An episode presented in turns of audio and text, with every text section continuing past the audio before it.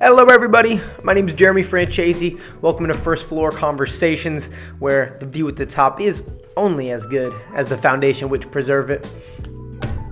Hey, so I wanted to, to expand on a little bit of an analogy I dropped on LinkedIn the other day. Thought it was uh, a simple way to explain um, a bigger point uh, it was the bakery analogy. I, I, actually I use this every once in a while, not so much recently, but the last couple years.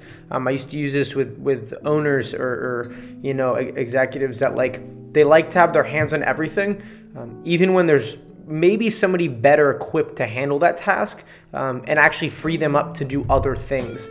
And uh, so the bakery analogy is is really really simple. Like if you make the best cookies in, in town uh, everybody loves him, right? It's it's just the talk of the town. And there's probably going to be a point because of loving friends, supportive friends, people that love your cookies, that somebody will come up and say, You should start a bakery. Like, you should sell these. Everybody's going to buy them. They're so good. And that may be the case, right? Um, but the thing is, most businesses, in fact, all businesses, like there's a lot of things that come up that have nothing to do with the reason you got in business. Like, let's say you start that bakery. To execute on that dream of, of selling those cookies, instead of being in the cookie business, you're now in uh, the hiring business, the interview business, the purchasing business, the inventory management business, the uh, compliance business, risk and safety for the kitchen, right? The distribution business, the marketing, the sales business, the accounting business, right? As you start to develop these responsibilities, you typically either do one of two things, right? You either have somebody do it in house, maybe you, maybe somebody else, maybe outsource it, right? Like there's a reason that CPAs exist. because at most business owners like I'm not doing this, right? Like bookkeepers, I'm not doing this.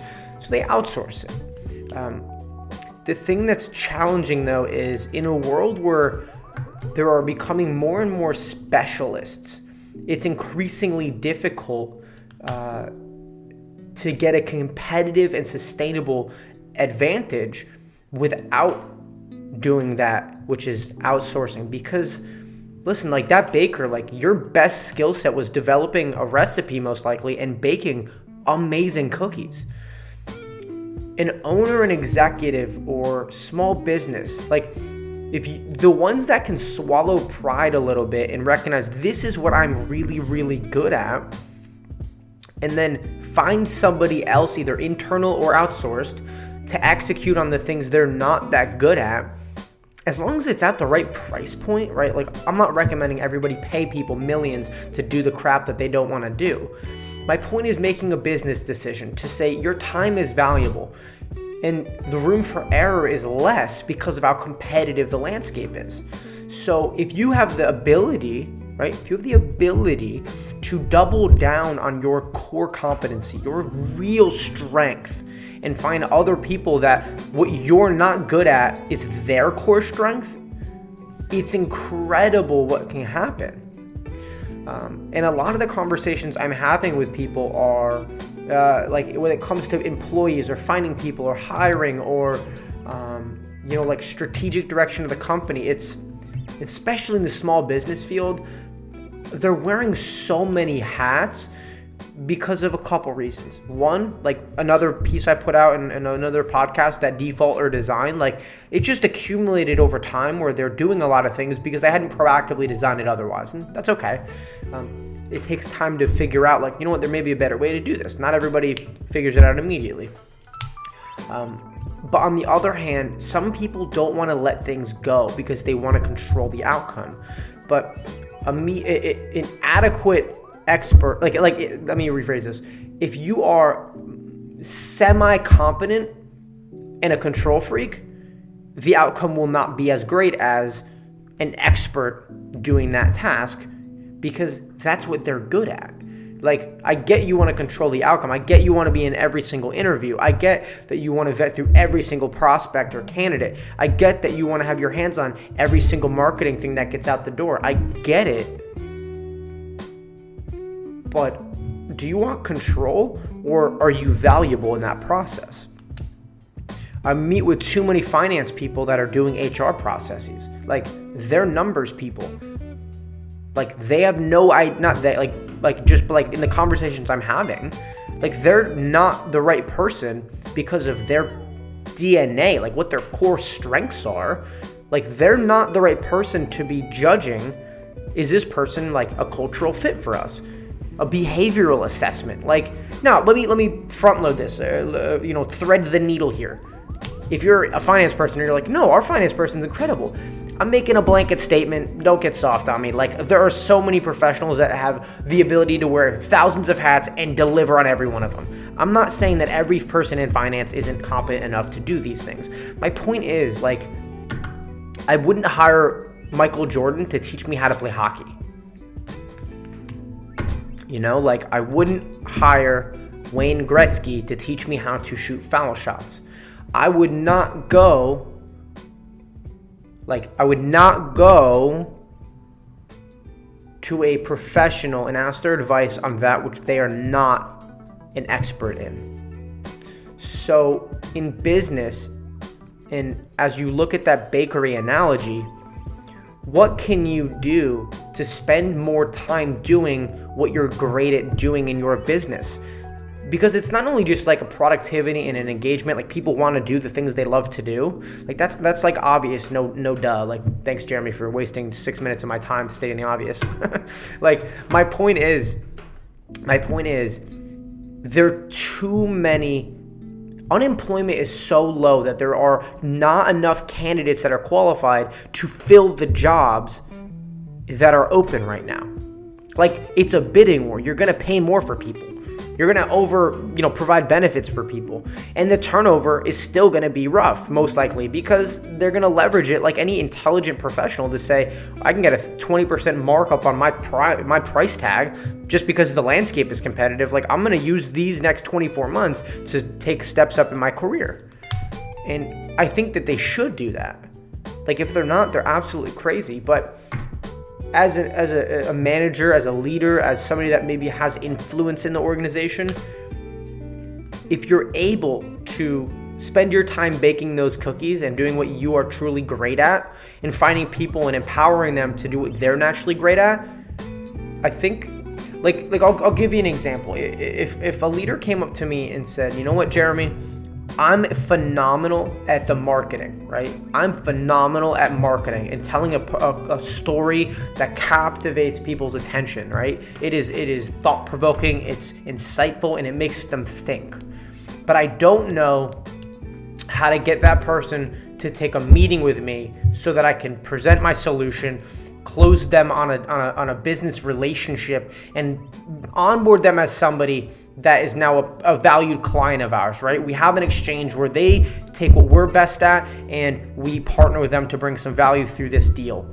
But I don't know how to get them in the funnel. Like I don't know how to get them to help, you know, to the meeting, to the table, to negotiate, to I don't know. I just know that like I can tell a good story and get them to like be interested, but I don't know how to set a hook and move them in. Can you help me with that?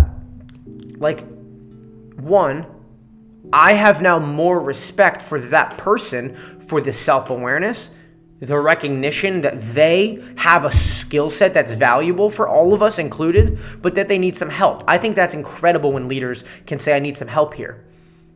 Um, and like not saying me on the closing of the business or whatever my point is i that you're gonna earn respect from a leader's perspective you know what you're also gonna do? Like, I'm gonna be like, I'm involved. I felt like I feel like a partner in this now.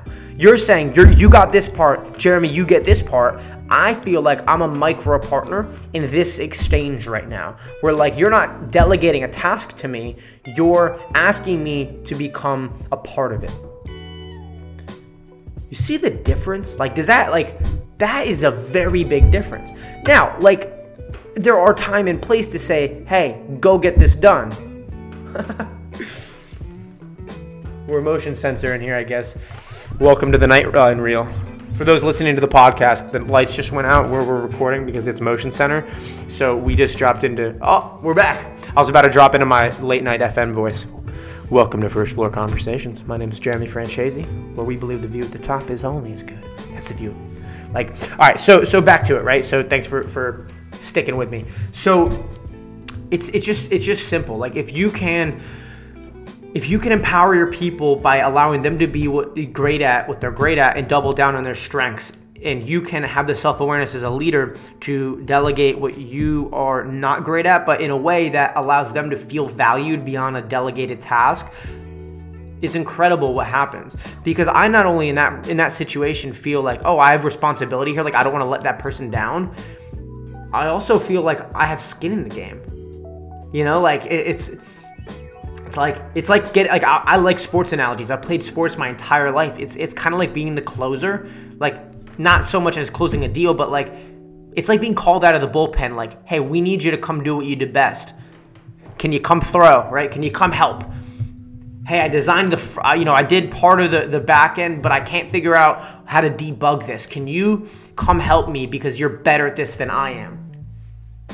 Like respect cohesive work. I mean, like it's just like your micro partnership. It's just it's all upside. So to tie it all up,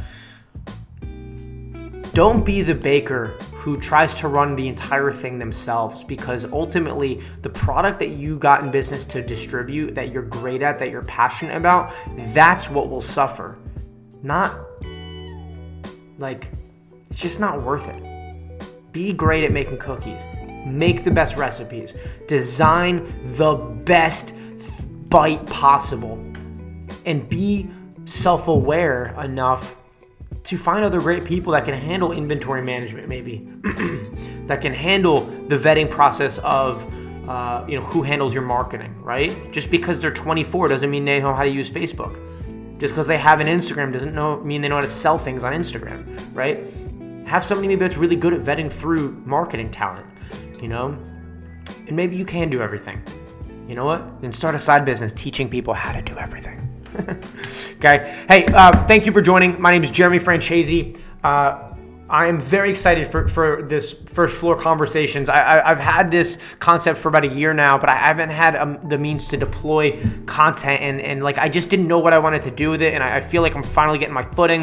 Um, I got a few interviews lined up that I think are going to be a lot of fun, and like hey like like it's like what I want to be able to do is to, to provide like for example there's somebody that we're, we're teeing up an interview with um, that like incredibly talented person like incredibly brilliant brilliant person um, but he's pretty young, you know, and he's achieved a ton in his young life. So what we found is, you know, like he's leading and managing a lot of people that are more superior than him from an age perspective, from a tenure perspective, right? So one thing we'll talk to him about is how do young successful millennials manage a baby boomer? How do they get the most out of them? How do you manage up? Right? How do you get how do you gain followership with people that have been in the workforce maybe how long you've been like alive? Like how do you how does uh, uh, how does maybe a baby boomer communicate to a millennial as a subordinate? Because maybe there's a communication breakdown. Um, those are some of the things that through through these interviews we're going to talk about because i think if we can allow communication leadership management um, those type of perspective topics to be something that we can bring some relatable stories, unique perspectives, some insights. I think it'll be something that ultimately you'll find more valuable and you'll get more out of because, like, there's too much opportunity out there, and there's a lot of soft skills that I think help turn the corner. And I may not be the right person to tell that message, but I feel very confident in, in my ability to curate the conversations that can be actionable for you, that can be insightful, that can be something that you take away and say, you know what, I am a 25 year old or I'm a 32 year old and I'm crushing it in my job. I've been doing software development since I was eight. I've climbed every rank in the book. I've got side gigs on side gigs. I'm trying to make a dent in my career. And I find that the people working for me are 35 years old. They're three to five years younger than I am. They have more experience than I do, but I'm ahead of them. And I can't find a way to connect the gap. I can't find the way to get the message across where they know I care about them. They know I want them to do well. They know that I value them. because all they see is a young kid that's trying to take their job. And I want to I want to take stuff like that that's tangible that when you really sink your teeth into it, if we can turn the corner there, there's so much upside. So, this is First Floor Conversations. My name is Jeremy Franchese, and it's really simple. The view at the top, the view from that comfortable place, the view from whatever it is you're chasing is only as good as the foundation which preserves it. Thank you so much for joining us. Stay tuned for more.